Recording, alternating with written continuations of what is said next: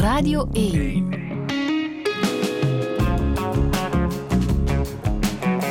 Touché. Met Friedel Lesage. En met Rik Devillé. Goedemorgen. Goedemorgen, Friedel. Hoe gaat het?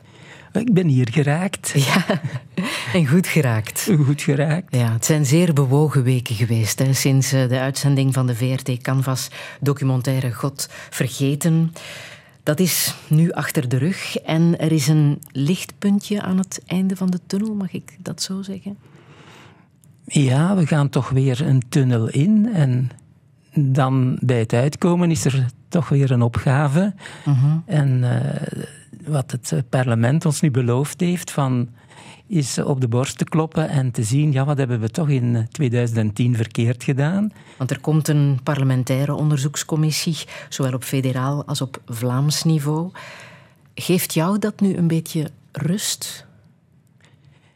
Ja, rust, daar hoop ik al lang op, maar net door die uitzending van God Vergeten en de gevolgen daarvan in de media en het inpikken van het parlement daarop, ja, staat mijn computer niet stil, bij wijze van spreken, en zijn mijn dagen in plaats van een beetje te verkorten, wat verlengd. Want er komen nog veel reacties binnen, ook verhalen van misbruik? Ja, dus nog altijd steeds. Soms verwondert mij dat en anderzijds niet. Het is raar, maar nog altijd opnieuw zijn er mensen die blijkbaar voor de eerste keer hun verhaal doen. En het rare is ook, vind ik, dat dat geen jonge mensen zijn, maar precies altijd maar ouder en ouder. Dus dat de oudste generatie het langste gewacht heeft. Het langst gezwegen. Die mensen hebben wellicht in zo'n cultuur geleefd al decennia lang. Ze hebben in de tijd ondertussen al een eigen gezin gesticht. Kinderen, kleinkinderen. En niemand uit die omgeving die daar iets van weet. Hoe hebben die mensen zo een leven moeten opbouwen of kunnen opbouwen? En dat dan nog in de mate van het mogelijke goed doen, met zo'n groot geheim, met zo'n grote zwaarte. Dus heel wat mensen hebben ook schrik om te kijken. Er zijn er nog altijd die nog niet gekeken hebben. Mm-hmm. Mm. Wat doe jij dan voor die mensen als ze natuurlijk persoonlijk bij jou terecht willen komen? Hè? Ze zoeken vertrouwen natuurlijk. Ze willen in goede handen terechtkomen met hun verhaal. Ja, ik hoop dat ik doe wat een beetje door opdracht is van elke mens. En ik ben dan ook nog een christen, dus dat luisteren. Dus op de eerste plaats oren open en zeg het maar, vertel maar. Wat is het juist? Wat wil je? Kunnen we helpen? Wat kan dat zijn? Wat mensen vertellen. Ja, wat die mensen kunnen doen met hun verhaal. Ja, als kinderen in de tijd misbruikt geweest zijn, en dat zijn nu volwassen mensen waarvoor dikwijls gezegd wordt, ja, je kunt er niks meer mee doen, dat is niet zo. Dus elke gebeurtenis die nog niet op schrift is, moet, al was het maar voor de geschiedenis, bewaard blijven.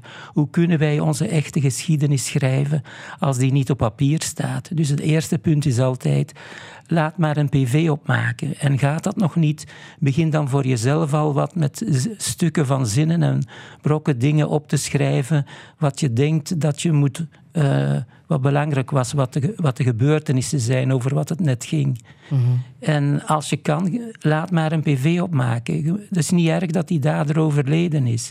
Het is voor de geschiedenis belangrijk en voor jezelf en ook voor uw kinderen en kleinkinderen dat ze mogen weten wat met opa en oma is gebeurd, welke lijdensweg zij hebben ondergaan. Mm-hmm. En dan ook, zijn er nog wegen naar herstel mogelijk? Wil je dat? Wil je die weg nog gaan? Wil je nog contact met die bisschoppen? Of wil je dat niet? Want het is voor sommige mensen ook heel moeilijk, omdat ze daar in het verleden ook al verhalen gehoord hebben van het is het kastje naar de muur. En dat is ook zo. Het is niet voor niks dat we voor de tweede keer het parlement ter verantwoording roepen van, ja, hoe komt dat nu? Dat die slachtoffers waarvan jullie dachten, we hebben het hier in 2010 opgelost, dat die nu allemaal zo kwaad zijn. Wat zou de reden daarvan kunnen zijn? Moeten jullie dat eens niet bekijken? Wat is er misgelopen? Mag ik jou een activist noemen? Ik heb die naam niet graag. Ik ben liever iemand die luistert. Als ik op een of andere barricade zou gestaan hebben, dan moet dat in uiterste nood zijn. U kan mij bijvoorbeeld eens betrappen op de trappen van de kathedraal Sint-Goedele in Brussel. Maar dat was in uiterste nood. Toen wij daar met een 5-tal mensen maar waren, we riepen: dit kan niet meer, wat er na de zaak van Geluwe gebeurd was. Wij willen absoluut een parlementaire onderzoekscommissie. We zitten dan zomer 2010. Mm-hmm. En gelukkig was er op dat moment niet direct een regering die actief was, want er was die heel lange periode van onderhandelen, van die 500 en zoveel dagen, weet je nog. En toen hebben al die partijen daar ook, net zoals nu, werk willen van maken. En wij eisten toen al een parlementaire onderzoekscommissie, met nadruk op onderzoeks, een echte commissie waar je moest zweren. Want ik had dat in de jaren 90 al eens meegemaakt met het onderzoek rond secten. Ik had daar in de jaren 97 eens een boek geschreven rond secten in de kerk. Dus een gevaarlijk gegeven. Tussen haakjes een gevaarlijk gegeven op de dag van vandaag. Misschien moet ik vandaag zeggen nog erger dan in 97. Maar dat is nu een ander onderwerp. Maar, dus we stonden daar op die trappen van de kathedraal, Sint-Goedele. Ik weet nog dat die een deken daar buiten kwam. En we hadden wat foto's van slachtoffers tegen de muur van de kathedraal gezet. En wij moesten die wegnemen. Want die muur was eigendom van de kathedraal en we hadden geen toelating om dat te betreden. Dus zelfs die foto's mochten niet tegen de muur staan. Ik voel toch wel een groot activisme in u, hoor. Ja, maar dat zijn ook zeer zware momenten voor mij. Ja. Het gaat over slachtoffers van de kerk die naar de kerk komen en niet binnen mogen. Mm. Moest dat in de middeleeuwen zijn, dat er mensen die zo gekwetst zijn, dan door, wie weet, door een of andere heiden, zeg maar, dan werden die standepeden heilig verklaard. En binnen enkele jaren stonden ze in beeld gebeeldhouwd op de pilaren van de kathedraal. Waarom moeten die slachtoffers die wij zelf maken, zijn dat onze vijanden? Hoe zou jij jezelf omschrijven dan? Ja, historisch gezien... Ja, je kan jezelf niet omschrijven, denk ik, buiten de realiteit. Mm-hmm. Ik ben een kleine Pajottenlander, ontsproten uit een klein boerengezin dat altijd klein gebleven is. En, een koppige Pajottenlander zelfs. Ja, maar dat hoeft niet gezegd te worden van een Pajottenlander. Die is automatisch koppig. Ja, ja, in regio toch. En ben je daar trots op die koppigheid? In zekere zin wel. Mm. Dus in de zin van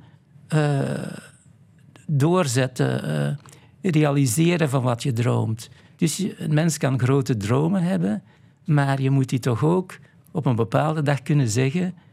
Ja, hoe zit dat nu met die dromen? Mm-hmm. Vandaar ergens, denk ik ook, moet mijn wil om naar het seminarie te gaan gegroeid zijn. Dus... je wilt iets en je hebt er dan ook alles voor over. Dat zo'n beetje. Rik Devillé, welkom in Touché.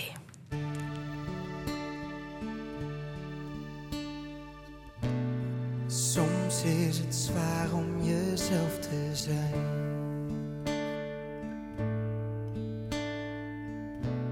En soms doet de wereld je zoveel pijn.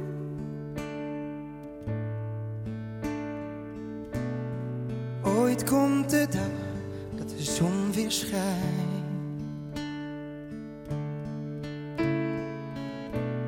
En soms is het zwaar om jezelf te zijn. En ik vind je zo mooi. Laat de mensen maar praten, dat verandert.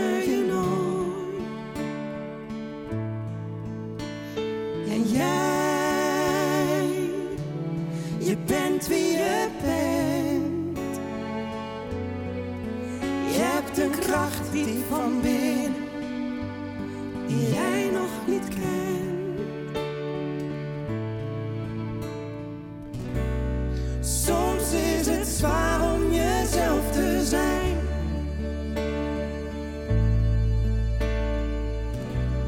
Soms doet de wereld je zoveel pijn.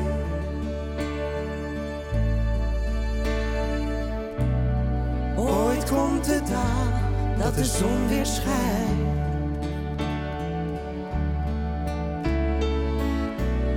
Maar soms is het zwaar om jezelf te zijn.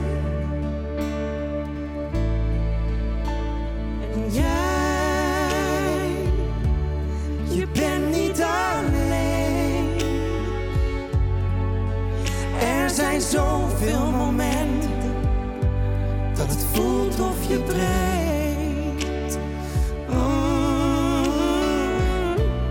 Soms is het zwaar om mezelf te zijn.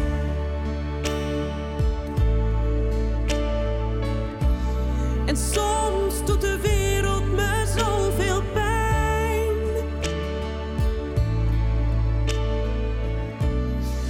Ooit komt de dag dat de zon weer schijnt.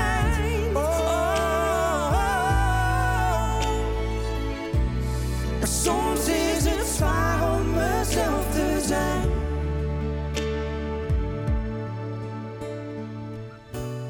Soms is het zwaar om mezelf te zijn.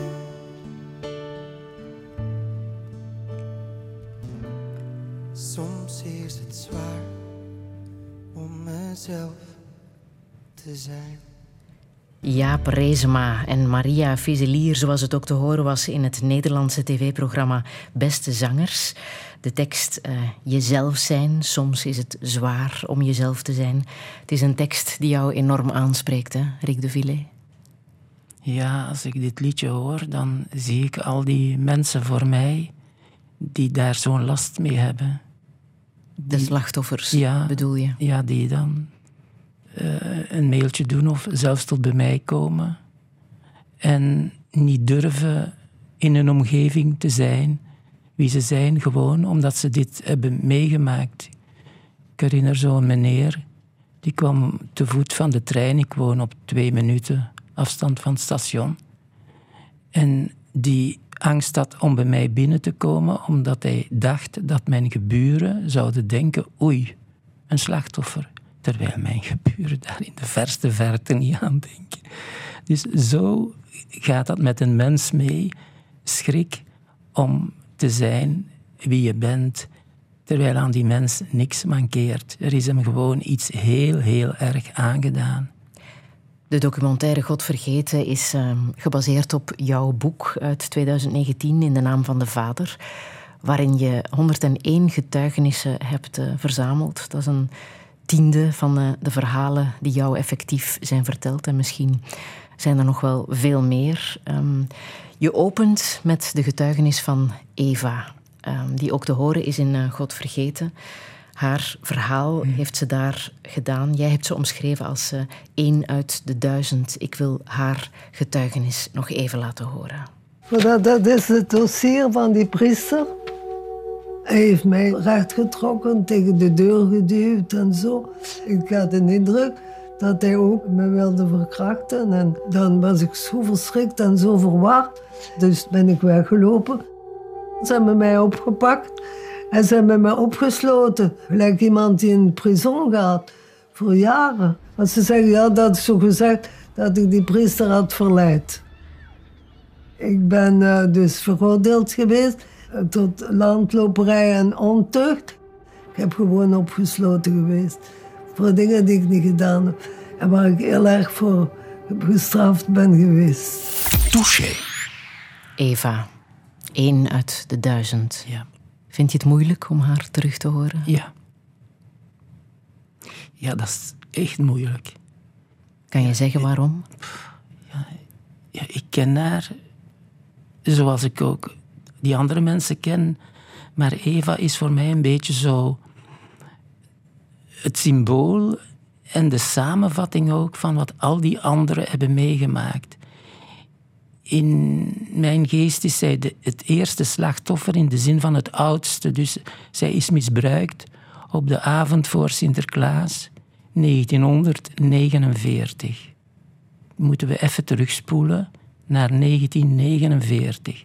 Er is een kind dat al heel wat heeft meegemaakt. En op die avond, die priester bij haar thuis, die dat met haar doet. En zij die verschrikt wegloopt.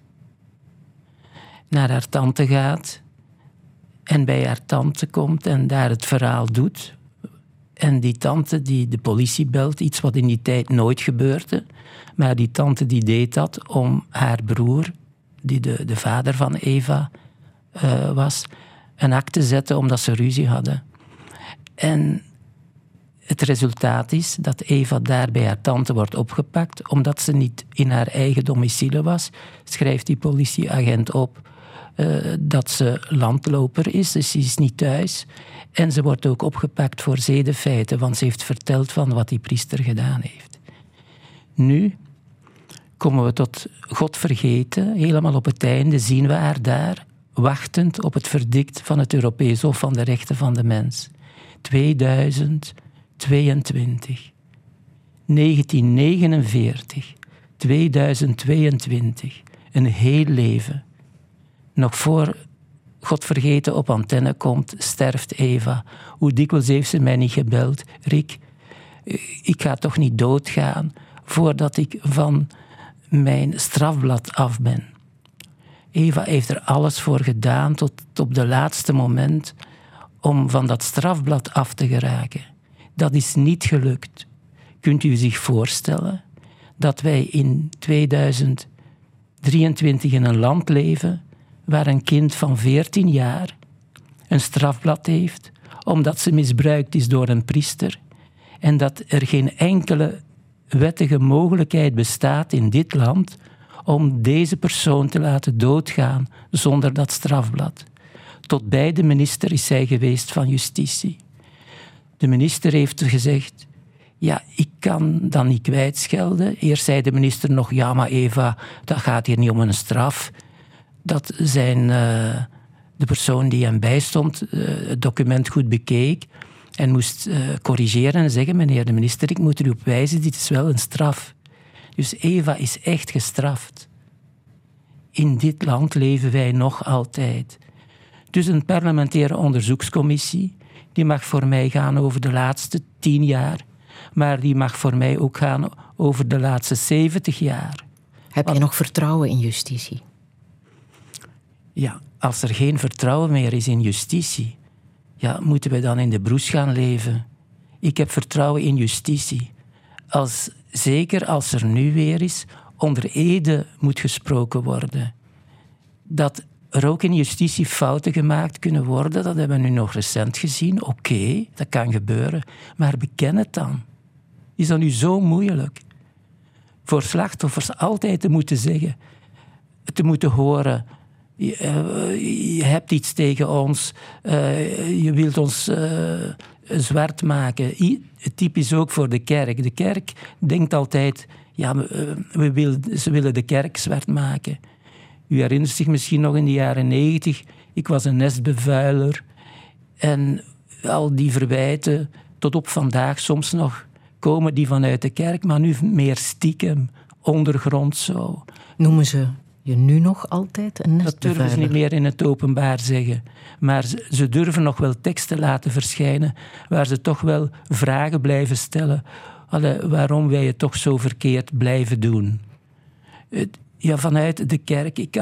Ik heb altijd opnieuw proberen te geloven dat men binnen de kerk ook, dat het daar mensen zijn, dus vooral bisschoppen en oversten, die echt een evangelische bewogenheid hebben en luisteren naar de slachtoffers.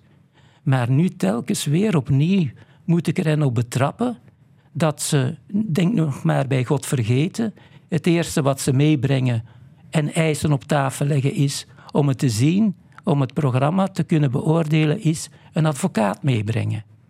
Moesten ze nog een therapeut meebrengen die een wijze raad geeft? Hoe ga je nu met die slachtoffers om? Moesten ze een paar therapeuten ingehuurd hebben? Dan zou ik het nog begrijpen. dat ze de eerste willen zijn om te zien wat er in God vergeten komt. Want wat is er in God vergeten te zien? Mensen die smeken om erkenning. Meer niet. Al decennia lang. Je hebt de uitzending voor ze werkelijk werd getoond met de getuigen gezien. Hè? Dat moet heel erg emotioneel geweest zijn. Ja, en wat ik zo bewonder aan die twee dames die het programma gemaakt hebben, mm-hmm. Ingrid Schildermans en Nieuwe Danneels, dat is dat ze er ook nog aan gedacht hadden. Wij kregen zo'n preview, waar dat we met de slachtoffers eens mochten gaan kijken, in de VRT. En dat zij eraan gedacht hadden om daar twee therapeuten bij te zetten. Zij hadden eraan gedacht. Zo mooi vond ik dat. Mm-hmm. Het was nodig. Nog nooit was dat gebeurd. Ja. Dat er iemand, als je met een slachtoffer een gesprek komt, wilt voeren, dat men eraan denkt, moeten we niet voor een beetje begeleiding zorgen. Toen we de eerste aflevering gezien hadden, in preview, toen we buiten kwamen, ja, ik denk dat daar niemand was die niet aan het snotteren was. Wij konden niemand kon een woord zeggen. En tijdens het bekijken waren er al 3 die de zaal uitgelopen waren. En ene die flauw gevallen was. Dus wat zit men dan toch bezig met te zoeken? Wat willen die slachtoffers ons toch aandoen? Wat zijn ze nu weer aan het bekokstoven? Terwijl ze amper voor de eerste keer hun mond open doen.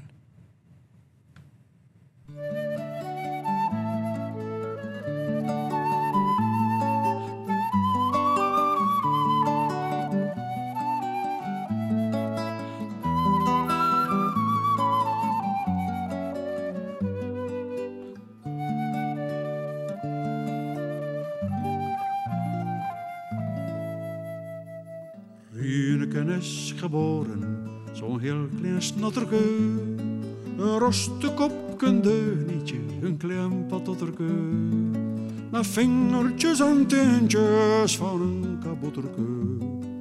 Ziet het nu een keer zingen, zo'n gulzig smotterke.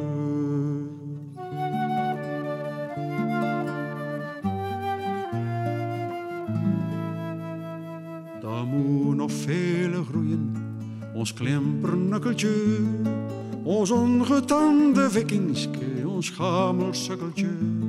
Het zit al voor schurke streken, een echt klein grijderke. Een tyranniek apostelke, een nachtelijk blijderke.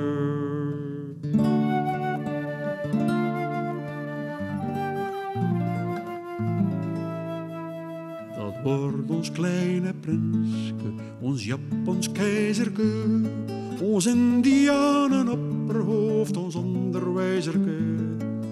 Bolleke, boontje, baske, ons zotte patatje, ons zieltje en ons liveke, ons een Boeddha, ons gootje.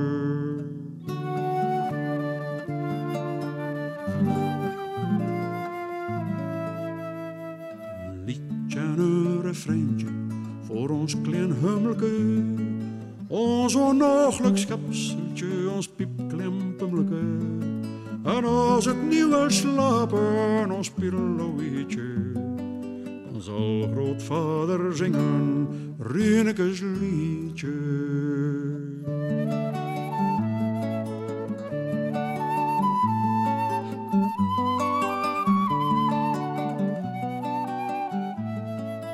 Als het nieuwe slapen, ons pillowietje, dan zal grootvader zingen Runekes liedje.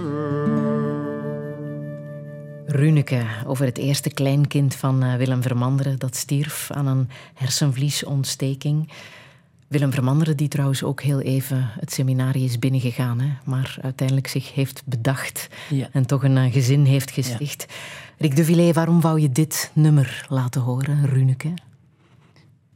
Ja, er zitten voor mij verschillende betekenissen in, maar de eerste is heel persoonlijk. Ja, ik ben altijd als enig kind, enige zoon, er geweest, terwijl dat in feite niet zo is. Dus omdat ik 6 dagen lang een broertje gehad heb. Dus ja, die 6 dagen, dat waren voor mij wonderlijke dagen. Ik was dan een jaar of 5, ik kan mij die nog zo herinneren. Ik zie nog ook het moment waarop ik zat, op het moment dat ik een schreeuw hoorde van mijn moeder. Guido is dood.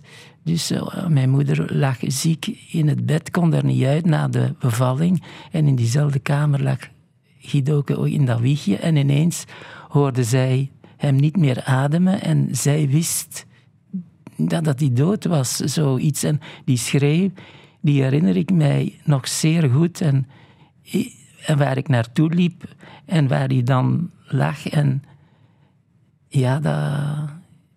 Ik had even 6 dagen, was ik een heel, heel gelukkig kind, van blij. En ja, het is nu al zoveel jaren geleden en zijn grafje is al lang verdwenen. En op deze wereldbol is er niks meer van te zien, maar voor mij blijft die altijd aanwezig. Ook al heb ik die maar 6 dagen gekend. En heb jij als kind afscheid kunnen nemen van jouw broertje? Nee. Achteraf vraag ik mij nog altijd af, hoe was dat in die tijd mogelijk? Ja, mijn moeder, die kon niet naar die begrafenis, want ze was ziek in bed. Dus mijn vader moest alleen gaan met de grootouders. En dat was het dan. En ik mocht niet mee. Dat was in die tijd, ik weet niet wat, dat was een regel, precies. Ik herinner mij dat zo, ik mocht niet mee. En dat was het dan. Hoe zijn jouw ouders omgegaan met dat verlies? Ja, in die tijd werd daar niet zoveel over gepraat. Dus ik weet dat ook niet. Ik weet dat ze zeer verdrietig waren. En het verdriet van mijn moeder zie ik nog. Maar er werd weinig over gepraat. Heeft dat jouw band versterkt met jouw moeder? Die is er altijd geweest, dus ja, dat zal wel. Maar ik was zo klein en ja, dat was vooral dat broertje dat ik miste. Ja. Ja. Maar je was wel de enige zoon en daar zijn geen kinderen meer gevolgd. Nee. Was dat een verdriet dat is blijven hangen?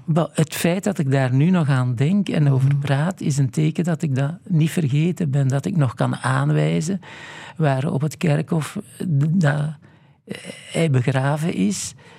Dat zijn dingen die ik toch koester. Wat voor kind was jij? Ja, dat weet ik niet zo goed. Een beetje stil wellicht. Niet iemand die de grote Jan ging uithangen. Dus een beetje zo op de achtergrond, denk ik. Ik weet het niet. Wanneer wist je dat je priester wou worden?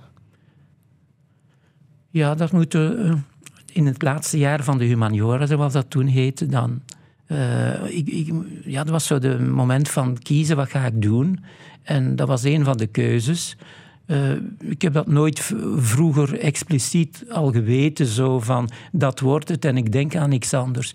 Want ik weet nog goed dat er tijdens het laatste jaar van de Humaniora wij naar Leuven gingen voor alle mogelijke studierichtingen eens te bekijken met de school en ik ging psychologie doen. Maar dat heb je uiteindelijk niet gedaan? Nee. En eerder ging ik nog architect worden. Aha. Omdat ik hield van knutselen en nu nog altijd van dingen ontwerpen. Zo van, hoe moet een tuin eruit zien en hoe van die dingen dan... Ja, ik kan daar nog mee bezig zijn. Dus ik had ook een wiskundige opleiding. Ik was niet in de richting van... het seminarie te gaan. Want ik weet nog dat toen het seminarie aanbrak, er een obstakel was, omdat je moest al geen Latijnse meer gedaan hebben, maar je moest toch nog wel een ingangsexamen Latijn doen. Dus ik heb in dat laatste jaar in de vakantie nog rosa, rosis, rosas en zo van die dingen moeten leren. Psycholoog ben je misschien wel een beetje geworden, hè? Een beetje heel veel zelfs. Ja, achteraf gezien kan men mij dat zeggen, maar als de belangrijkste studie voor psychologie, als ik die zou moeten bepalen, dan zou ik zeggen, dat is niet zo moeilijk. Dat is luisteren. Maar luisteren in de zin van echt in de gedachten en de gemoedstoestand van die andere persoon daar ingaan, daarbij zijn. Zo voelen van binnenuit, proberen na te gaan. Wat voelt die mens? Te zien, te horen aan de woorden die hij zegt, wat het is. Wat vonden je ouders ervan dat je naar het seminarie ging? Ja, hun enige zoon? Ja, dat weet ik eigenlijk niet. Ik kan alleen maar hun gevoelens zien nog. En dat was niet zo prettig. Dus, nee. Dus dat waren tranen. Eigenlijk van mij ook een beetje. Want ik wist... Ja, dus, hoe kan je van de ene kant zo koppig je willen doen... en dat toch doen... en van de andere kant weten... dat gaat hier niet tof aflopen. In dat je was gezin. Zo overtuigd dat het seminarie jouw toekomst zou zijn. Ja. Nooit getwijfeld? Een keer als de beslissing genomen was, nee. Want je was 18. Ja. Jongens van 18 denken ook aan andere dingen, hè? Denken aan meisjes. Wel, in die tijd... Ja, dat gebeurde ook wel. Maar dat was voor mij iets, hoe moet ik dat nu zeggen? Secundair. Dat was er wel. Maar er waren grotere dingen zo. Mm-hmm. Ja, en dat is altijd zo geweest. Ben je verliefd geweest in die periode? Dat wel, ja. Ik heb daarvoor nog van alles gedaan. En niet alleen in die periode, ook later nog. Dus het is niet dat de verliefdheden aan mij voorbij zijn gegaan. Integendeel. Maar ja, ik heb daar van alles voor gedaan, voor verliefdheden. Treinen voor gemist en noem maar zo. Voor aftakken naar licht. Noem maar op. Maar uiteindelijk kwam ik dan al tot de constatatie... Ja, we zaten eenmaal in die tijd. Er was geen andere optie. Dus het was kiezen of delen. Dat moest tegenovergesteld worden. Nu vind ik dat achteraf gezien totaal achterhaald, belachelijk. Alle wat domme keuzes dat ik ooit heb moeten maken. Voor niks.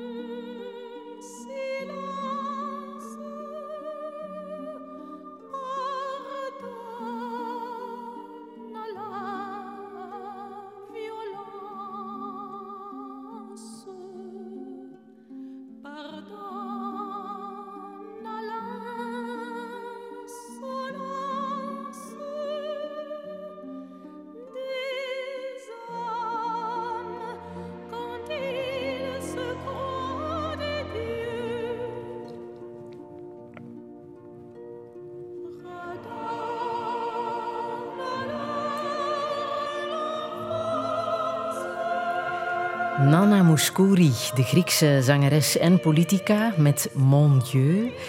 Rik Devillé, in Buizingen kunnen ze dit meezingen naar het schijnt? Ja, dan moet ik al tot de jaren 80 terugkeren. Dit heb je heel veel laten horen in de kerk. Ja, dus we zijn nu zoveel bezig over milieu en het verloederen van de aarde en zo. Er zit hier ook een milieuactivist. Ja, maar al aan een hele oude. Ja.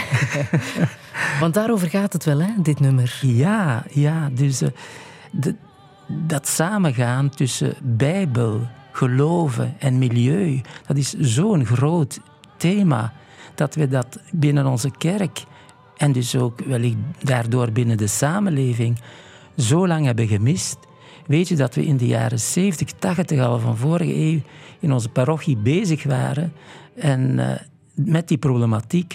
Toen noemde dat nog het conciliair proces of zoiets en de heelheid van de schepping. Dus waar wij toen al opkwamen voor heel die milieuproblematiek. Mm-hmm.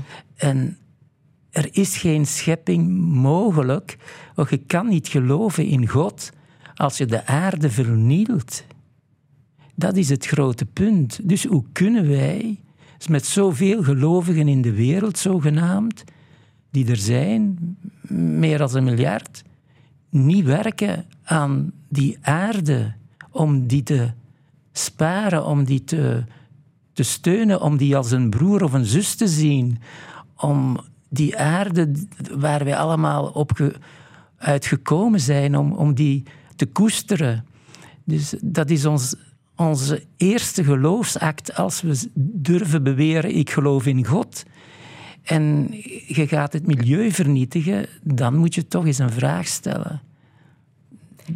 Ik wil even terug naar die beginjaren, begin jaren 60, periode van het Tweede Vaticaans Concilie, toen je priesteropleiding hebt gevolgd, hè, het Groot Seminarie van Mechelen. Dat was natuurlijk ook de tijd dat er een verandering werd beloofd binnen de kerk. Hè?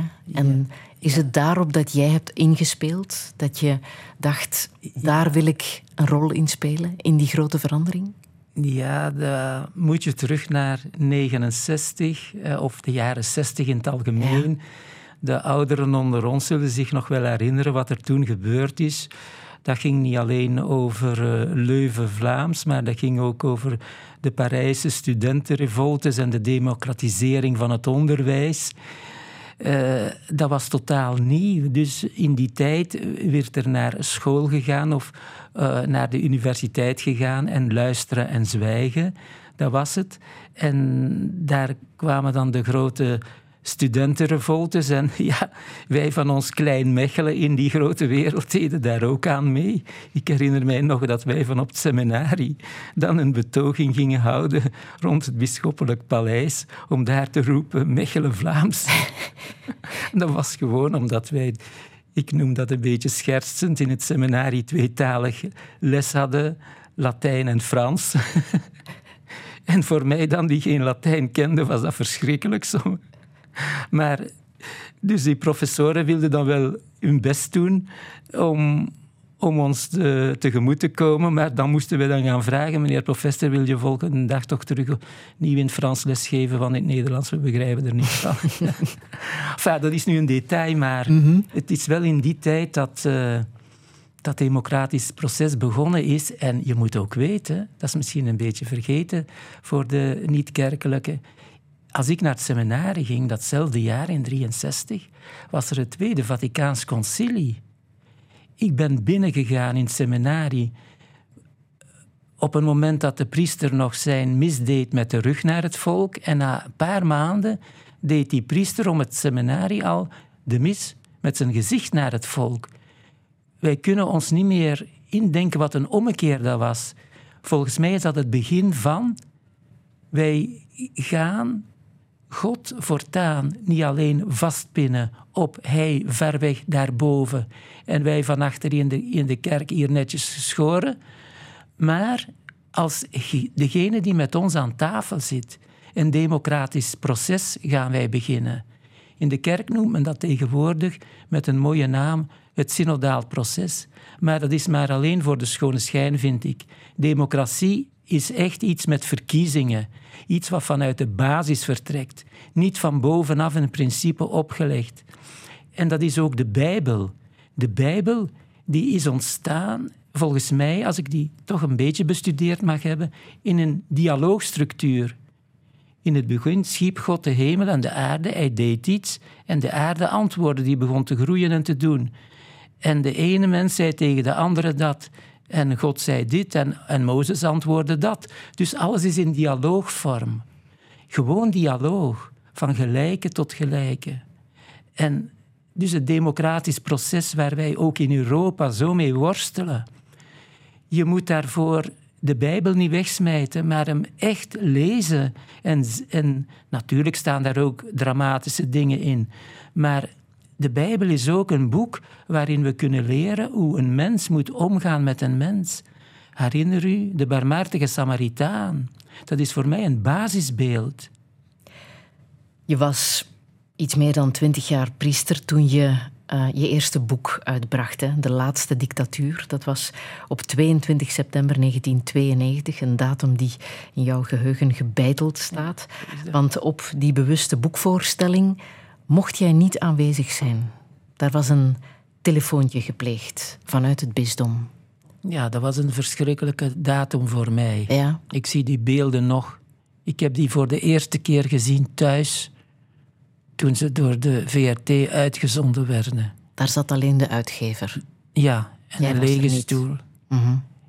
Ik was op dat moment absoluut geen schrijver. Ik hield niet van schrijven. Een preek was voor mij al te veel om dat uit te schrijven. En toch, ik had daar 7 jaar aan gewerkt. En dan wil je toch wel eens zelf zeggen waarover het gaat. En het ging ergens over, hè? Over het Vaticaan dat je omschreef als een archaïsch en feodaal instituut met een paus als dictator. Dat waren geen kleine woorden. Ja, ik verschiet er zelf van dat ik dat toen zei, want onlangs belde mij nog iemand die zei: Rik, ik ben uw boek aan het herlezen. En ik dacht dat het over mijn boek ging van In Naam van de Vader. Hij zei: nee, De Laatste Dictatuur. En die zei: ja, je zou dat opnieuw moeten uitgeven, want daar is niks in achterhaald. Ik dacht, dat is helemaal totaal verouderd, dat boek. Nee dus. Dus ik zou het zelfs nog eens moeten lezen om... Ja, dat nog altijd... Dramatisch vind ik dat. Ah. Dat nog altijd niet achterhaald is. Maar het was voor Danneels een reden om jou even op het matje te roepen. Hè? Je bent het mogen gaan uitleggen. Weet je nog waarom dat gesprek ging? Ja, dat weet ik nog zeer goed. Ik zie Danneels nog altijd voor mij zitten. In zijn zetel en ik op mijn stoeltje. Met een blad op zijn schoot, klaar om mij af te geven. En of hij geluisterd heeft naar wat ik toen zei. Hij heeft wel een paar dingen gezegd. Weet je wel wat jij schrijft? Ik herinner mij nog dat ik soms verschoot van wat hij zei. En dat ik hem vroeg, ja, wat schrijf je dan verkeerd? Welke gebruikt daar de titel Abemus Mamam?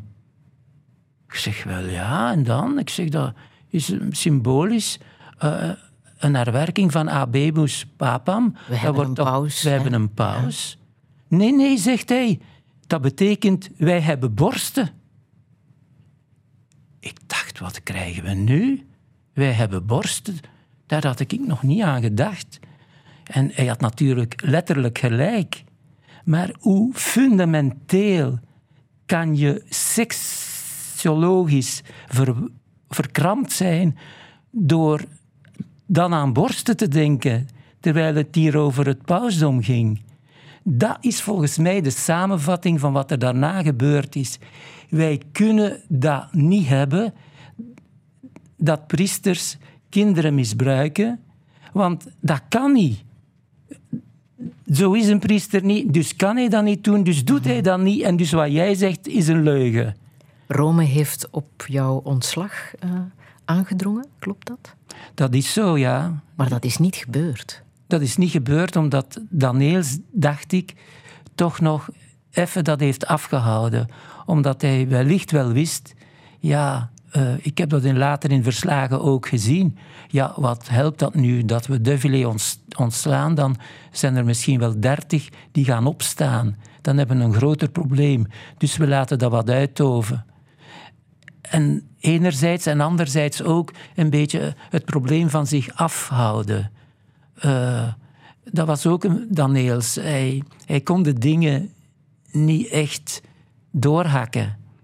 Dus had hij mij eruit gebonjourd, dan had ik gezegd oké, en dat heb ik ook gevraagd, dan eis ik een kerkelijk proces, want je gaat niet zomaar iemand aan de deur zetten, dan moet je op papier zetten, wat is de fout?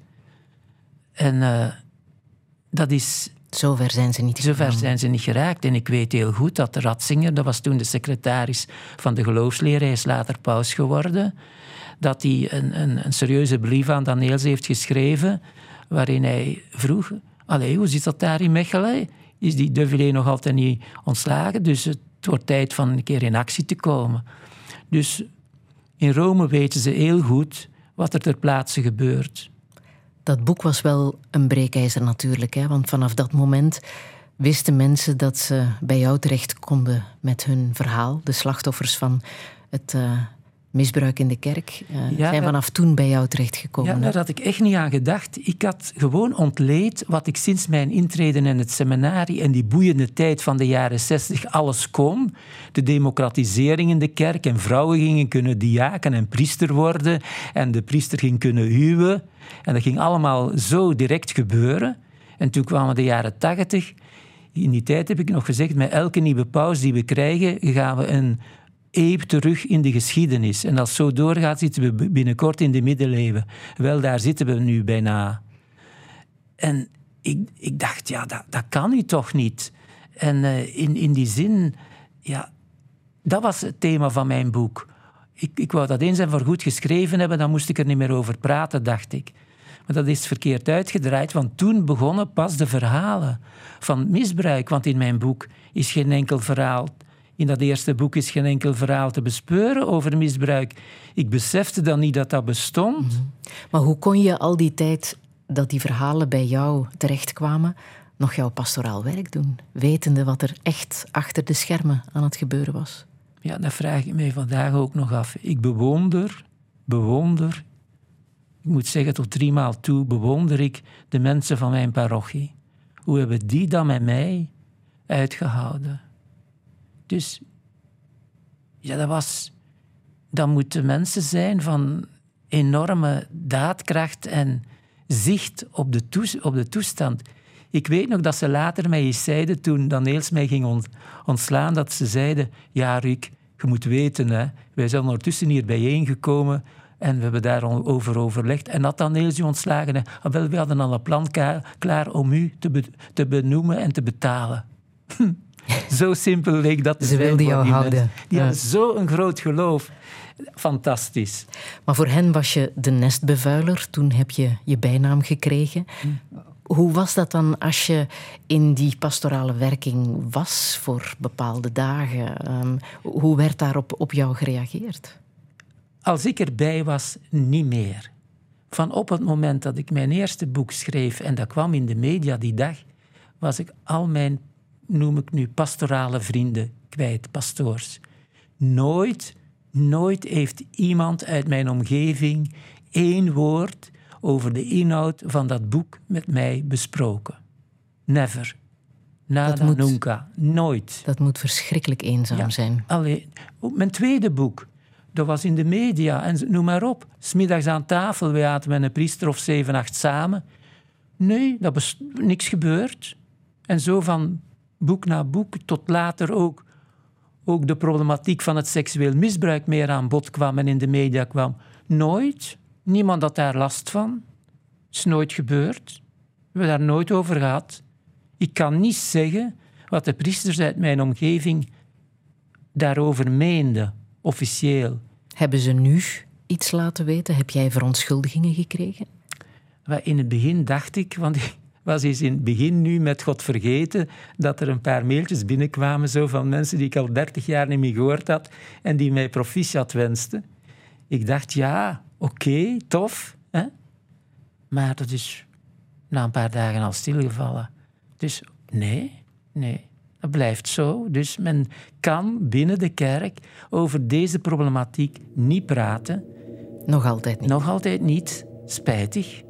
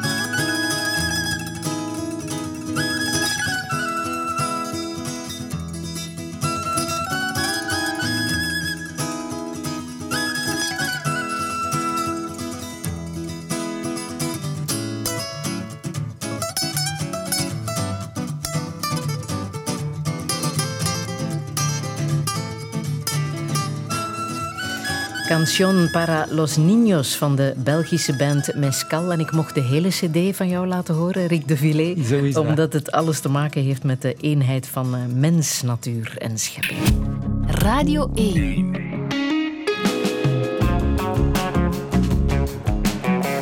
Touché. Met Friedel Lesage. En met Rik Devillé. 30 jaar lang verzamelde hij getuigenissen van kindermisbruik in de kerk. Het was zijn boek, In de naam van de vader, dat aan de basis lag van de documentaire God Vergeten. Ook al is hij priester op rust, de koppige Pajottenlander geeft de strijd niet op.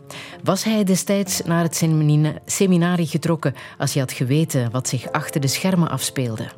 Bestaan er nog andere vormen van misbruik in de kerk? En wordt het celibaat ooit afgeschaft? Dit is Touché met Rik Devillé. Een goeiemiddag. Voor het dansen in de straat, voor een kus zonder angst in het openbaar. Voor mijn zus, jouw zus, onze zusters, ons bloed. Voor verandering van verrot gedachtengoed. Voor de armoede, het onrecht waar ik me voor schaam. Voor verlangen naar een vrij en normaal bestaan. Voor een kind in het afval dat geen dromen kan zien. Voor deze opgelegde economie, voor onze aarde en vervuilde lucht. Voor de bomen in Iran en hun vermoeide zucht. Voor de dieren die met uitsterven worden bedreigd. Voor alle verboden honden die je nooit te zien krijgt. Voor onze onophoudelijke tranen. Voor een droom dat dit zich nooit meer zal herhalen. Al die gezichten met een lach. Voor studenten en een toekomst op die ene dag. Voor deze verplichte hemelgang. Voor hen die opgesloten worden, want ze zijn niet bang. Voor al die kinderen uit Afghanistan. Voor al die dingen die ik nooit meer vergeten kan. Voor al je vreselijke leuzen vol haat. Voor de huizen van karton die niet blijven staan. Voor een gevoel van rust en vredigheid. Voor de zon die weer schijnt na een lange tijd. Voor alle slapeloze nachten door stress en angst. Voor man, wederopbouw, moederland. Voor de droom van een meisje om een jongen te zijn. Voor vrouw, voor leven, voor vrijheid.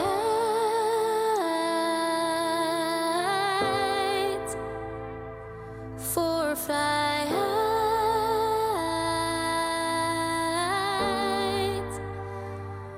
Voor vrijheid,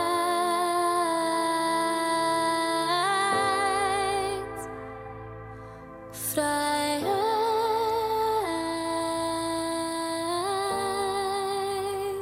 De Nederlandse zangeres Lynn Stevens met Voor Vrijheid. Het is een vertaling van Baroye, het prachtige nummer van Shervin Ajipour, geïnspireerd door de dood van het Iraanse meisje Masha Amini, die een jaar geleden opgepakt en mishandeld werd door de Iraanse zedenpolitie, omdat er een haarlok van onder haar sluier uitkwam. Wat een inbreuk is op de islamitische kledingvoorschriften. Rik Devillé, dit nummer raakt jou enorm, hè? Welke betekenis heeft het voor jou? Ja, dit is... ik zou zeggen, dit lied is als... God spreekt vandaag tegen de mensen met deze woorden. In wat dat meisje meemaakt, zien we de gekruisigde, de vernederde, de doorboorde, de beschimpte, de gestenigde Jezus. En zij is dat nu. En dat raakt mij geweldig. En dat wij niet zien de link met wat daar gebeurt en wat er met Jezus is gebeurd. Hoe dat wij ook als kerk een formele kerk zijn geworden met regeltjes en dat vrouwen... Weet je nog, in de tijd moesten ze ook nog hun hoofd bedekt houden als ze in de kerk kwamen. Vrouwen moesten nog niet zo lang geleden... Ik heb dat nog meegemaakt als misdienaar. En dat is nog geen 3 eeuwen geleden. Vrouwen moesten een kerkgang doen als ze een kindje kregen. Want ze waren onzuiver door de geboorte. Dus hoe kan je nu het mooiste wat er geboren kan worden... of komen op deze wereld een mens waar je zo van houdt, zo van kan houden, dat dat vies is. Hoe ver zijn wij weggedwaald, afgedwaald van dat oorspronkelijke verhaal van een God die mens wordt en niet omgekeerd. Het gaat hier niet over welke mens is hier nu onze God. Is het nu Poetin of is het nu... wie weet ik wie, welke dictator die de grote God is. Nee, de kleinste, de minste, het pasgeborene. Daar zult je het geluk vinden. Kijk naar het kind. Is het voor jou een soort overwinning dat jij in Buizingen, jouw vroegere parochie, bent opgevolgd door een groep leken onder leiding van een vrouw, Els Paridaans? Is dat een soort overwinning? Een overwinning niet, een geschenk. Mm-hmm. Nee, er zit niks overwinning aan. Maar het is een vrouw. Ik ben zo dankbaar. Mm-hmm. Ja, dat mocht voor mij ook een man zijn. Maar als ik dan mocht kiezen... Er zijn al zoveel eeuwen mannen aan de macht geweest. Mag het alsjeblieft voor ene keer nu, even? Mag het? Een vrouw? Dus ja... Nee, ik kan daar zo van genieten. En bovendien, als je met haar moest praten, dan zul je direct zien, we treden een nieuwe eeuw binnen van de kerk. Zo mooi. Zelf heb je al vaker gezegd, het celibaat is al lang afgeschaft, alleen Rome weet het nog niet. Is het zo? Achter de schermen is het celibaat al lang afgeschaft? Voor de schermen ook. Mm-hmm. Dus we moeten af van dat altijd maar blijven geloven. Wat Rome zegt, zo is het. Het zou best eens omgekeerd kunnen zijn dat als we van Rome iets horen, dat we ons moeten afvragen, wat is er aan de hand? Er klopt hier iets niet meer. Dus want de realiteit, ja, die is totaal anders. Is het kindermisbruik in de kerk een gevolg van het celibaat? Dat is nu misschien een beetje te kort door de bocht, maar het heeft er toch mee te maken. Want het celibaat... Het gaat hier in de kerk niet over het celibaat, want in onze samenleving zijn misschien procentueel gewijs veel meer gewone mensen niet gehuwd, alleenstaand om zoveel redenen in het leven, veel meer dan priesters. Mm-hmm. Dus het celibaat bestaat, maar hier gaat het daar niet om. Het gaat over het verplichte celibaat aan andere mensen dan nog in hun jonge leven... aan jonge mensen die nog in volle ontwikkeling zijn, opleggen. Vanaf nu gaat je iets wat heel essentieel is in de existentie van een mens, namelijk de seksualiteit, de relatiebekwaamheid en zo meer, gaat je die afbouwen, niet meer ontwikkelen. Verbieden. Verbieden dus, ja, echt verbieden, op straffen van... Kan je je dan niet inbeelden dat als je het beter weet dan God... die zei: in het begin schiep hij de mens. En hoe maakte hij de mens? Man en vrouw schiep hij hen. En die twee waren alle twee beeld van God. Hij schiep hen naar zijn gelijkenis. Als jij nu op een bepaald moment het beter weet en zegt: ja, maar nee, God is een beetje mis en die vrouw, nee, dat is toch wel even gevaarlijk. En daar zullen priesters zeker geen contact meer mee hebben, want ze moeten rein zijn als ze de mis opdragen. Dat is echt een vernietiging van de schepping, van de Bijbelse gedachte. Dat is een vernietiging ook van de mens in zijn totaliteit.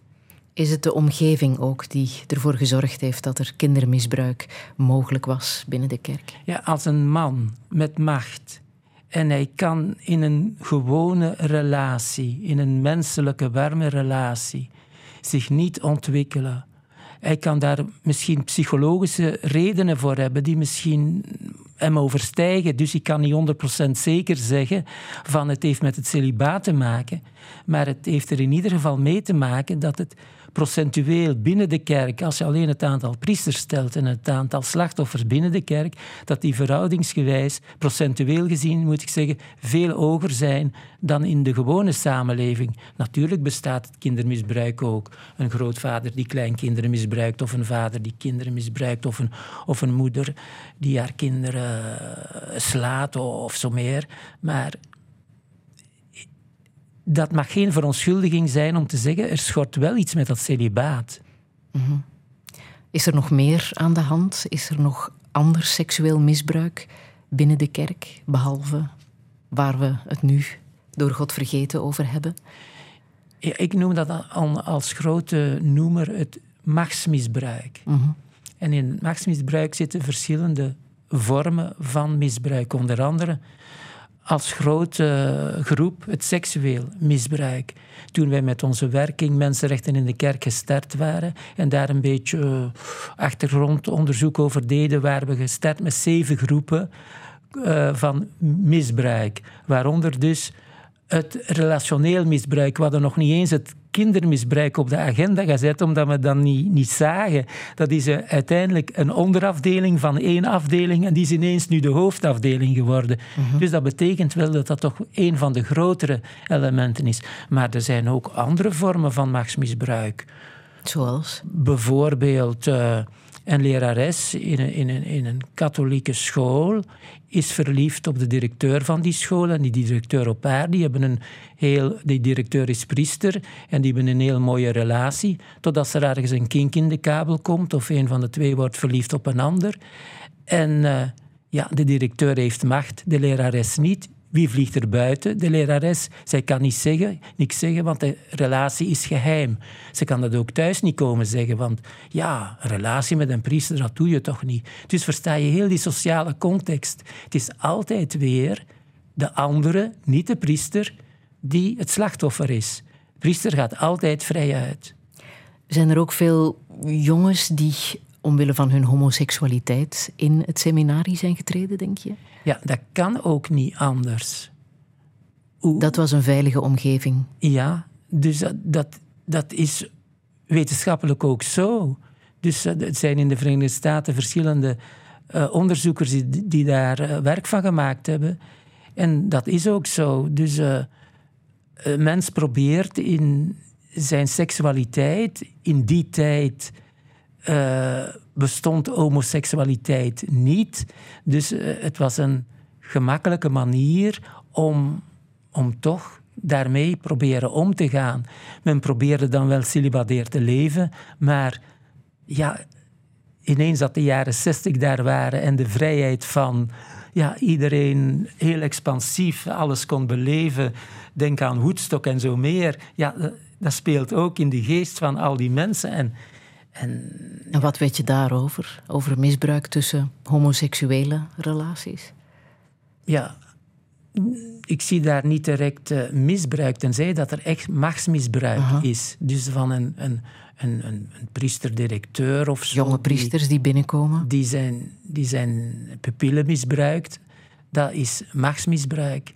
Uh-huh. Maar dat er relaties ontstaan binnen een homogene groep van alleen maar mannen. Ja, dat is bijna evident. Ja, dat is bij de dieren af. Dat is een normale ontwikkeling. Daarnet zei je, ja, de sectes binnen de kerk. En dat wordt alleen maar erger. Wat bedoel je daarmee? Hoe kleiner het groepje kerkmensen wordt, hoe gemakkelijker manipuleerbaar. Mm-hmm. En vroeger kwamen de invloeden van allerlei richtingen. Maar doordat er vele, ook vooral vooruitstrevende ideeën de kerk verlaten hebben, blijft er alleen het restje van het oude theocratische machtsgebeuren over. En zien we geleidelijk aan de sectaire tendensen winnen binnen de kerk. Van kleine groepjes die het beter weten, die zich afzonderen. Wij zullen wel in ons kleine groepje tegen die grote slechte wereld overleven. Heb je daar voorbeelden van? Ja, bijvoorbeeld. Ik zal nu een voorbeeld nemen dat hier nog niet zo gekend is, maar ik durf een voorspelling doen dat we hier binnenkort ook, ik zeg maar, blauwe zusters zullen leren kennen. Die zijn al in Nederland actief. In Nederland zijn die nu al actief en die komen vanuit Latijns-Amerika, Zuid-Europa binnen en zijn nu ook al in landen rondom ons bezig. Maar het gaat niet alleen over kleine zusters, maar blauwe zusters, maar ook allerlei andere groepen. Ik herinner mij nog dat in 1997 schrijf ik het boek het werk en katholieke secte, omdat ik toen in het kader van machtsmisbruik niet alleen mensen die seksueel misbruik waren gesproken heb, maar ook mensen die binnen een klooster misbruikt zijn. Niet seksueel misbruikt daarom, maar op andere manieren. Dus klein gehouden, de eigen wil afgenomen. Gemanipuleerd, ja, geïndoctrineerd. Ja. En ik had daar toen een werk rond geschreven. Daar is toen een parlementaire onderzoekscommissie, onder andere rond secten geweest. En toen zijn die stilletjes aan het land uit verdwenen. Maar nu zijn die aan het terugkomen. En bijvoorbeeld, ik herinner mij, omdat ik nu dat een beetje van dichterbij volg dan die andere secten, dat er in Geluwe, waar de stichteres vandaan kwam, Julia Verhagen, dat die, ik weet nog in de tijd dat ik dat onderzoek deed, dan kon ik zo al voorspellen, zij zal in Bregenz begraven worden in het klooster daar ligt al haar steen en later zal ze daar zalig en heilig verklaard worden. Daar waren toen al zusters aan het graf aan het bidden terwijl ze nog leefden. Die zuster, die moeder over, Julia Verhagen, sterft, wordt daar begraven. En toen moest daar het proces van zaligverklaring beginnen, waar ze aan begonnen zijn. Maar, hoe moet ik nu zeggen, spijtig genoeg of gelukkig, is er op dat moment een nieuw feit zich voorgedaan van een zuster van het werk die door een priester van het werk in het Vaticaan dan nog wel verkracht wordt.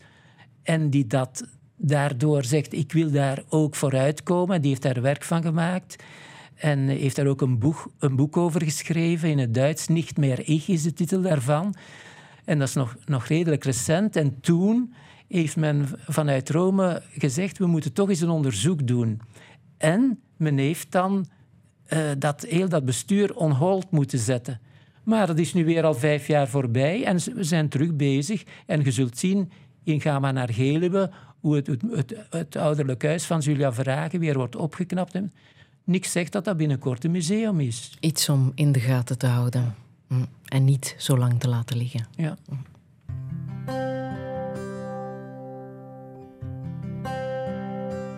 Je vindt er geen maagden, geen lepels van goud. Die heilige schriften zijn verwarrend en oud. Er staat nergens geschreven dat elke zot mag misbruiken en moorden in de naam van God. Want God is liefde en zeker geen haat. Geen reden voor misbruik of een nepkalifaat. Het staat in de Bijbel en in de Koran.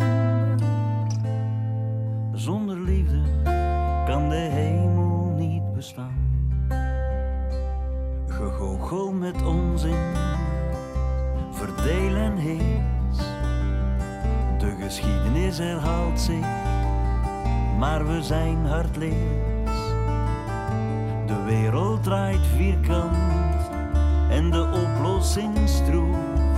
Mocht de aarde ogen hebben, stonden ze nu droef. Want God is liefde en zeker geen haat. Geen reden voor misbruik of een nep kalifaat. Het staat in de Bijbel en in de Koran. Zonder liefde kan de hemel niet bestaan.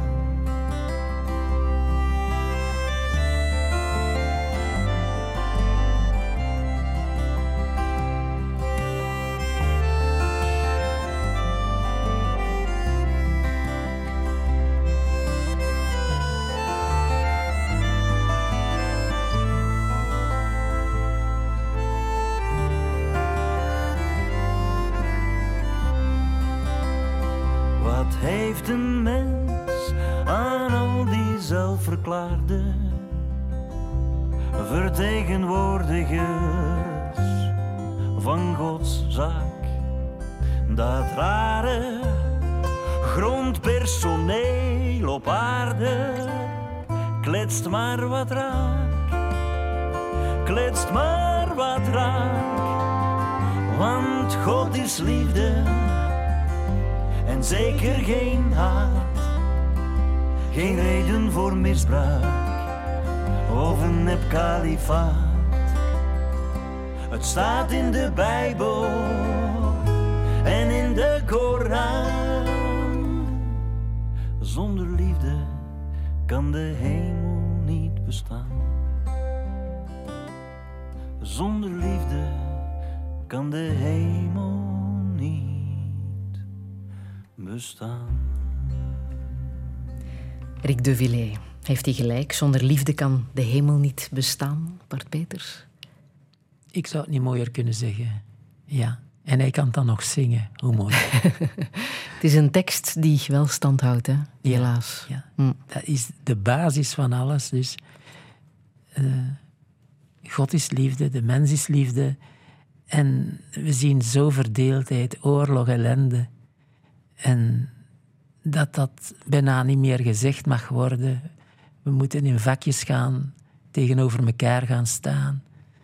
Het is zo pijnlijk, is voor niks nodig, nutteloos, tijdverlies. Is er iets als een hemel voor jou? Oh, voor mij hoeft die daar niet te zijn als een mens een leven kan leiden op deze wereld, waar de liefde alle dagen aanwezig mag zijn. En is die er voor jou, die liefde? Ik vind van wel. Mm-hmm. Ik vind van wel. Ze is soms ondraaglijk lastig aanwezig. Hoezo? Te veel aan uitdagingen, te veel aan mensen. Nee, ik mag dat niet zeggen, te veel, want dat is niet te veel. Maar soms ook is wat rust. Ja, maar... Het is zo mooi als mensen op elkaar beroep doen. Dat is teken dat ze in elkaar geloven, dat ze elkaar vertrouwen. Het moet niks erger zijn dan een mens die opgesloten alleen zit of die denkt, ik weet het beter en al de rest weet het niet en niemand gelooft mij en van die dingen. Nee, die eenzaamheid die moet niet te dragen zijn, is ook niet nodig. Mm-hmm. In het evangelie, ja, ik ben een beetje misvormd dat ik altijd met dat evangelie afkom, maar spreek vrij, zegt Paulus, en u zal vrijgesproken worden. Dat betekent ook, je moet durven praten. Je moet durven zeggen. Wat er op uw lever ligt, zeg het. Dat is het begin. Waarin geloof je? Ja, ik geloof in mensen die ik tegenkom. Iedereen. En ben ik bedrogen... Dan, hoe is de oude spreuk weer, waar we dan toch plezier aan gaat. Maar nee, het is gewoon, ja, wat is er nu moeilijker dan gewoon te geloven? Als iemand mij bedriegt, dat vind ik niet zo erg. Dat is dan zijn probleem, of haar probleem. Moet hij maar doen, als hij daar gelukkig in is, ik niet. Maar met geloven heb je nooit een probleem gehad? Maar geloven... Ik geloof, maar ik weet niet... En ik wil dus ook niet zeggen, mijn geloof, kijk eens, ik geloof, dus is het zo. Nee, Dat is zoals een droom die je hebt van hoe mooi kan het leven zijn. Dus je ziet mensen die van elkaar houden, die blijven van elkaar houden, ook al is een partner gestorven. Dus je kan de liefde niet afschaffen bij de dood. Iets in die zin. De liefde, die zal niet vergaan. Dat staat ook ergens in de Bijbel. Geloof, dat vergaat allemaal. Dat is allemaal niet zo erg. Hopen, je kunt soms een keer het vergeten of zeggen, het gaat echt niet meer. Maar de liefde, die krijg je niet kapot. Heb jij ooit een mystieke ervaring gehad? Ja, ik ben geen mystieker, maar als ik dan toch één moet hebben, dan moet ik teruggrijpen naar... Ja, echt waar, je zult mij niet geloven, maar ik stond eens... Dat was tijdens een verblijf van een maand ongeveer, van een inleefprogramma was dat met indianen, indigenas moet ik eigenlijk zeggen, in Ecuador op de Chimborazo, bovenop die mooie, mooie berg. Ja. Niet helemaal boven, want die is veel te hoog om te beklimmen. En we gingen daar leven, een stukje met de inheemse bevolking, indigenas. En ik zie mij daar op een bepaald moment, ik moet mee naar die velden. Velden, ja, dat is eigenlijk, je moet je dat voorstellen, dat is een berglandschap. Heel moeilijk om op te staan. En als wij hier een maïslandschap zien, dan zien we de ene kolf naast de andere, dik van het groen. Daar is dat... Hier ene stek maïs, dan doe je een stap verder nog een stek maïs en dan nog 2 stappen verder weer ene. En daartussen waren die mensen aan het zingen en oogsten. En ik zie die mensen bezig en we mochten dan zo'n beetje meedoen.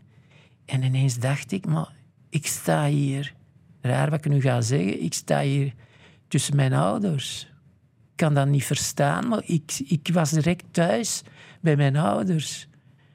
Van waar kwam dat gevoel, denk ik? Ja, ik weet het niet, maar ik voelde mij zo één met die mensen. Dus dat was precies dat ik kom van hier. Had het misschien ook te maken met het feit dat jij je ouders vrij jong bent verloren, hè? Ja, dat is zo. Dus ja, ik was nog geen 30 als mijn moeder en mijn vader gestorven zijn. Die waren nog geen 50 of rond de 50, ja. En ja, op 1 week tijd was ik hen alle 2 kwijt. En ik zei daar straks al, ik ben enig kind. Dus dat was in totaal alleen, ja. En hoe zijn ze gestorven? Ja, mijn moeder die heeft lange jaren suikerziekte gehad. Ja, haar lijdensverhaal begint al bij mijn geboorte.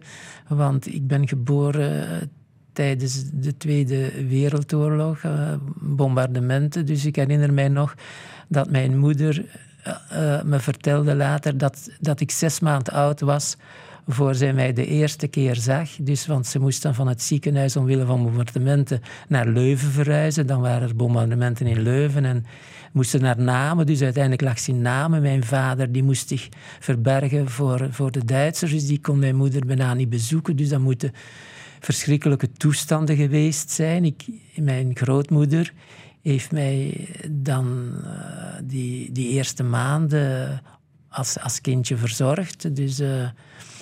ja, dat waren al de beginverhalen. Dus ook mijn grootvader. Dus die oorlogen, dat was bij mij iets groot. Dus dat was iets erg. En dus ik herinner mij nog dat mijn grootvader... dat hij soldaat was tijdens de Eerste Wereldoorlog. Dat hij net voordat die oorlog uitbrak al 3 jaar legerdienst had moeten doen. Dan begint die oorlog, dan heeft dat 4 jaar geduurd. Dan via Antwerpen is hij dan naar Nederland verhuisd in zo'n kamp waar Belgische militairen gevangen zaten of zaten. En ja, zo heeft hij ook mijn grootmoeder leren kennen. Dus hij is na de oorlog met mijn... zoals in de familie zeiden, tante Netje naar huis gekomen uit het Sertogenbos. En het is dus dat tante Netje dat mij heeft grootgebracht. En hoe is het dan met jouw moeder vergaan? Ja, mijn moeder is dan redelijk, heeft wel gezonde periodes in het leven gehad, maar kreeg suikerziekte. En in die jaren werd dat... Dan kwam alle dagen de dokter, de deur open, boem, die bikuur erin, dokter buiten, zonder nazorg of controle van de suiker. Dus hoe dikwijls heb ik mijn moeder niet gevonden met te veel suiker of te weinig en zo. En ja, geleidelijk aan is dat op haar nieren geslagen en is ze dus daaraan overleden. Mm-hmm. En dat was net in die jaren van autoloze zondagen. Dus, en ik was in die tijd dan net onderpastoor in Halle. En toen mijn moeder overleden was, ja, mijn vader was alleen thuis. En dan ging ik in die dagen naar huis slapen, omdat hij niet alleen zou zijn. En op de zaterdagavond moest ik dan zeggen... Ja, ik kan vannacht niet blijven slapen, want ik heb morgen vroeg de eerste mis. Dat moest zo van de pastoor, was niks aan te doen. En ik kon zondag niet bij auto rijden, wegens die autoloze zondagen. Dus ik moest op de pastorij slapen. En net in die nacht krijg ik een crisis van appendix, waardoor de dokter mij dringend naar het ziekenhuis moet brengen. Ik word geopereerd. En ja, op die zondag moet toch mijn vader te voet, 9 kilometer te ver mij komen bezoeken zijn. Is mij later verteld, ik heb hem niet meer gezien. En hij is nog alleen bij mijn meter thuis geweest. Heeft hij daar nog het verhaal gedaan dat hij bij mij geweest is. En dat ik daar... Ja, ik was net geopereerd, dus wellicht was ik nog in slaap en zo. En ja, is hij dan thuis, heeft hij zich verhangen. Dus op een week tijd, dus ik kon dat niet meer aan. Niemand was alleen en dat moet verschrikkelijk zijn. Dus dat was voor mij onwezenlijk. Ik stond op een week tijd. Ik had al zo'n beetje dat gevoel van dat alleen zijn. En nog meer. Zo. En dan die dramatische omstandigheden, zo dicht opeen, dat was... Geweldig niet te beschrijven. Dus ik zeg dat hier nu zomaar, maar... Ja. Mm-hmm. Wat moet hem tot die beslissing hebben gebracht, denk je? Ja, ik weet het niet. Dus, ja... het alleen zijn, het... Zijn enige zoon zien liggen in een ziekenhuisbed? Ja, te veel ineens. Mm-hmm. Te veel ineens. Ja. En hoe was dat voor jou, om op een week tijd je beide ouders te begraven? Ik weet dat niet. Dus, ik weet dat niet. Dus alles is doorgegaan. Dus begrafenissen zijn doorgegaan. Er waren mensen in de omgeving die er allemaal voor zorgden. Ik zat erbij en ik keek ernaar. Zoiets. Ja. Dus onwezenlijke periode. Dus dat je zegt... Heb ik die nu echt meegemaakt? Is dat allemaal zo gebeurd? Dus dat was even... om van buiten de wereld te zijn. Dus, en daarna gaat het leven dan weer door. Zo. Wat heeft jou kracht gegeven om door te zetten? Ja, het is nooit makkelijk geweest. Dus opgeven staat niet in mijn agenda zo. Dus het is zo en het is zo. Ja. Ik heb daar ook later weinig woorden aan gegeven. Dus nu dat ik naar het einde ga en men zo een overzicht over mijn leven vraagt, hoort dat er natuurlijk bij. En dat zijn heel belangrijke punten. Het zou spijtig zijn moesten die niet aan bod komen. Dus ik waardeer dat ook, dat mensen dat willen ook beluisteren en meenemen. Dat is ook een stuk van mijn leven, niks aan te doen. Als jij nog iets tegen je ouders zou kunnen zeggen, wat zou dat zijn? Ik hou van u.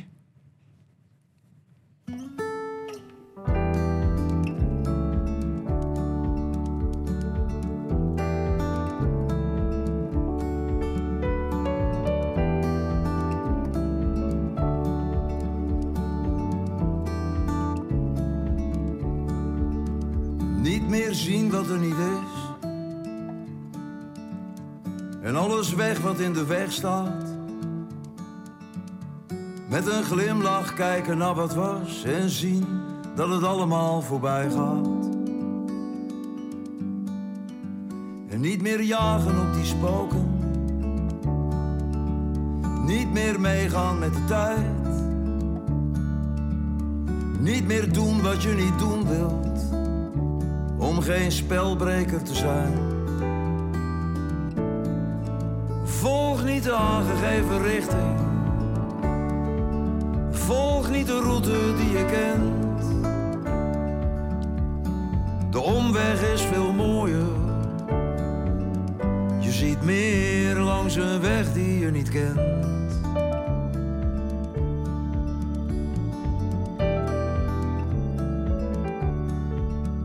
Geen gelijk meer om te krijgen. Geen barricade in je hoofd. Geen waarheid en geen stelling te bewijzen. Alleen nog doen wat je gelooft. Volg niet de aangegeven richting. Volg niet de route die je kent. De omweg is veel mooier. Je ziet meer langs een weg die je niet kent.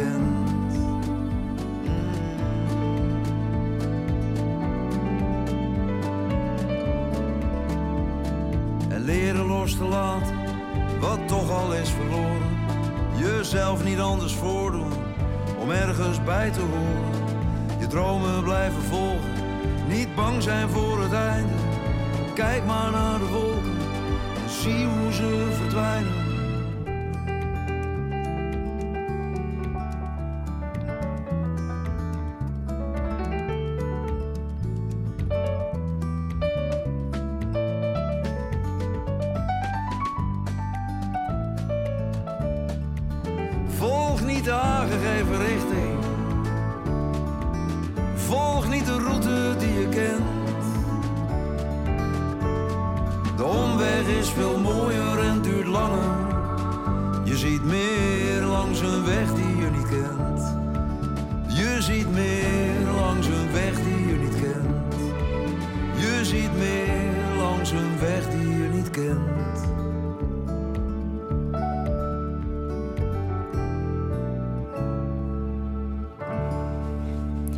Je ziet meer langs een weg die je niet kent. Stef Bos zingt dit, Rik Devillé. Het is een bijzonder nummer voor jou, hè?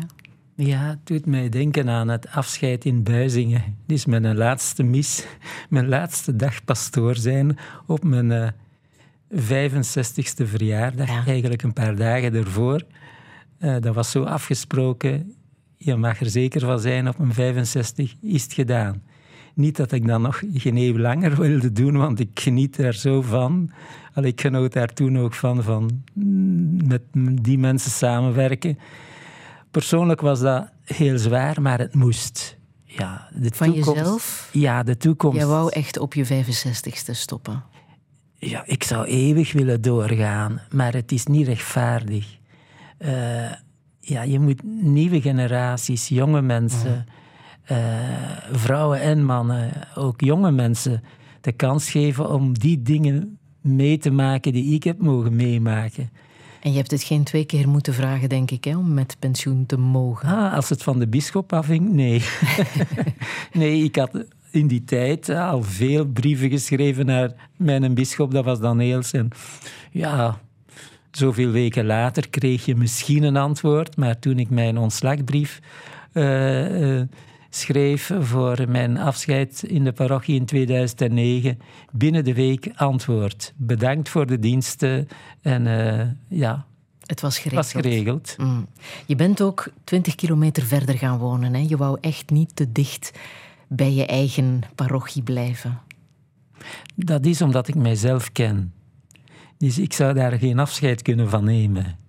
En door dat letterlijk te moeten doen... ver te gaan wonen, ben je weg. En dat helpt. Maar toch, ja, er was geen familie. Nee, maar... Hopelijk wel een grote vriendenkring. Ja, ja. Maar hoe was dat om van de ene dag op de andere... ja, dat leven niet meer te hebben? Ja, dat is als doodgaan, hè. Mm-hmm. Dat is echt doodgaan. Dat is zo bijna automatisch je auto inspringen en je rijdt daar naartoe. En dan zeg je, ah nee, dat kan niet. Niet doen. Ik heb toen mijzelf voorgehouden, nu ga ik 6 maanden niet meer in die kerk binnen. Ook niet voor een viering. Gewoon om af te kicken. Dat was moeilijk. Het was zo moeilijk dat ik soms, zondags voormiddags, moest gaan even wandelen. Om het van mij afgezet te krijgen. En toen zag ik dan nog mensen richting die kerk gaan. En zeg ik, ja, ik kan niet mee. Maar dat klinkt vreselijk eenzaam. Was ja, het dat ook? Is zo. Ja. Dat is ook het drama wat niet correct is aan het systeem van het priesterschap zoals wij het kennen. Mm-hmm. Ik vind het zo dramatisch erg. Ja, ik heb nu het geluk van te mogen samenwonen met een priester. Maar wie heeft dat geluk? De meesten zitten daar alleen te verkommeren. Ik kan mij voorstellen dat die niet van hun parochie weg willen. Mm-hmm. Dat die... Ja, nu moeten ze op 75 met pensioen. En de meesten houden dat ook uit tot dan. Maar dat heeft niks te maken meer met voorgaan in die gemeenschap.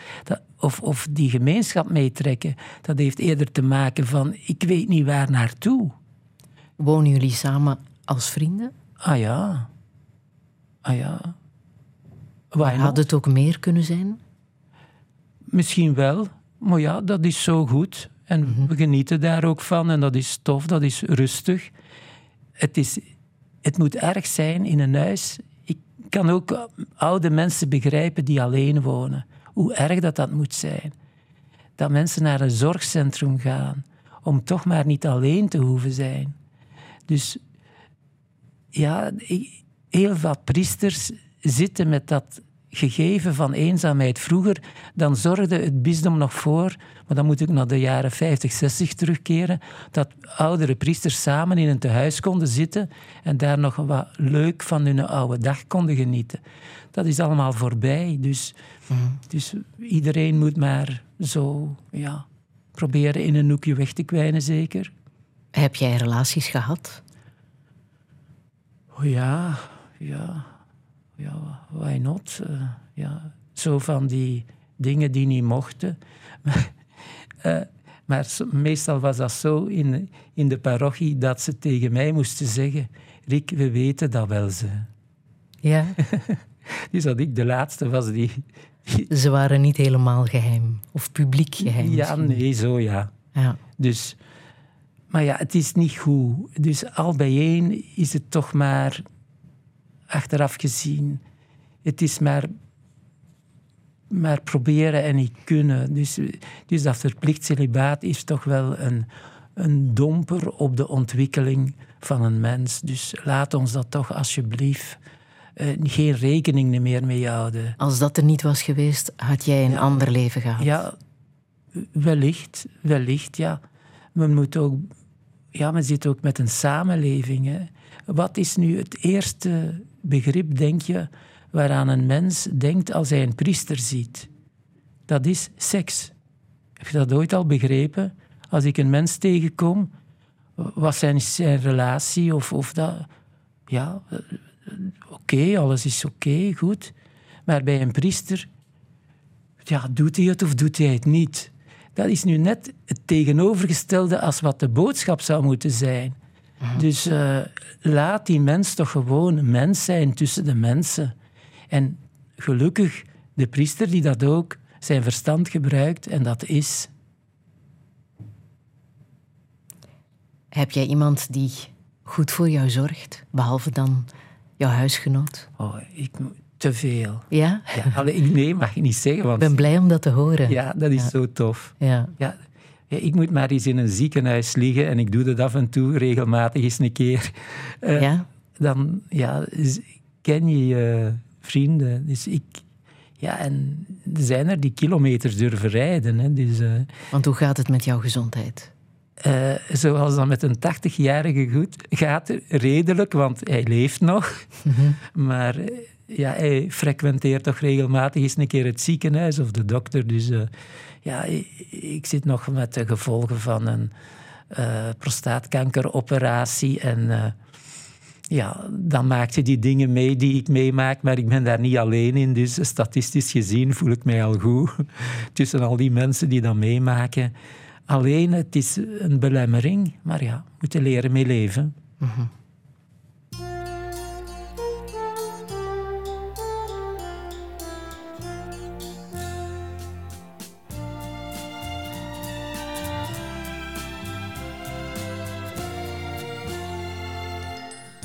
Unos que nacen, otros morirán. Unos que ríen, otros llorarán. Aguas sin cauces, ríos sin mar. Penas y glorias, guerras y paz. Siempre hay por qué vivir, por qué luchar. Siempre hay por a quien sufrir y a quien amar. Al final, las obras quedan, las gentes se van. Otros que vienen las continuarán. La vida sigue igual.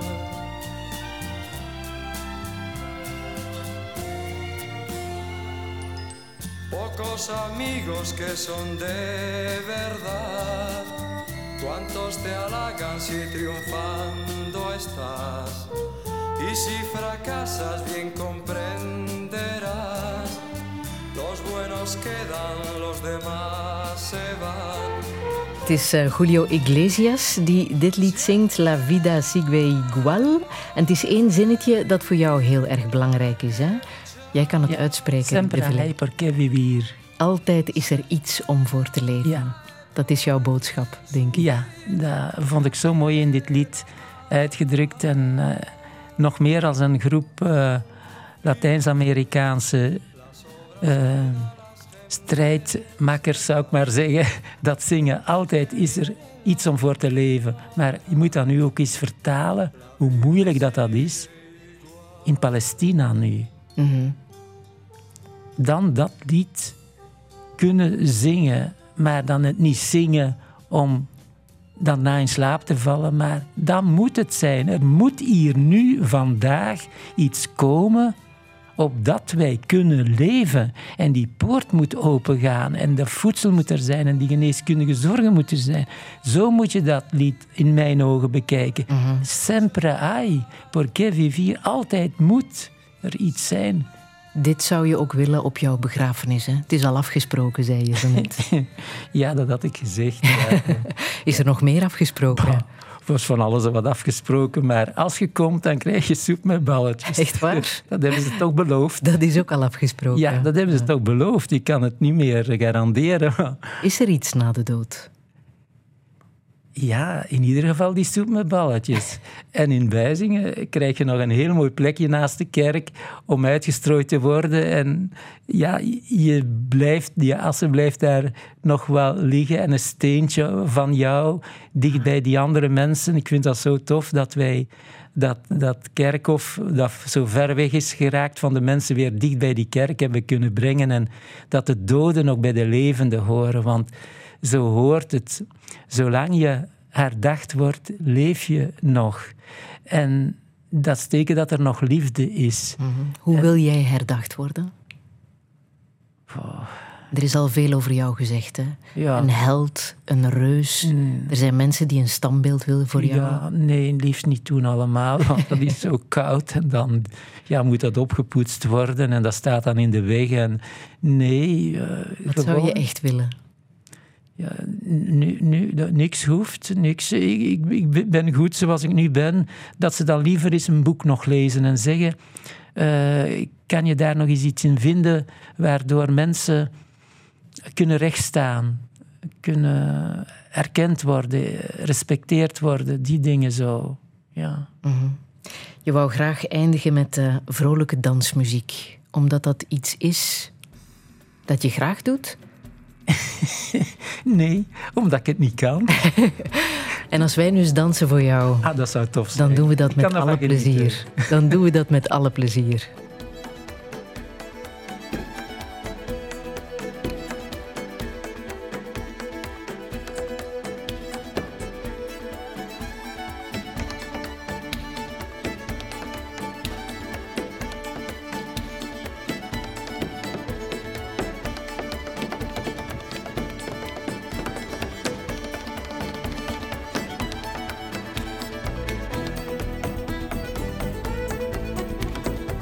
Dansmuziek voor Rik Devillé. Ik wil je heel hartelijk danken voor dit gesprek. En ik zeg er ook graag bij dat wie nood heeft aan een gesprek of vragen heeft over misbruik en kindermishandeling, kan altijd terecht op 17/12. Volgende week maakt Touché plaats voor het boekenfeest. En wij zijn er terug op 5 november met historica en illustratrice Noëmie Willemen. Fijne zondag. Heb je iets gemist? Je kan Touché herbeluisteren in de app van VRT Max.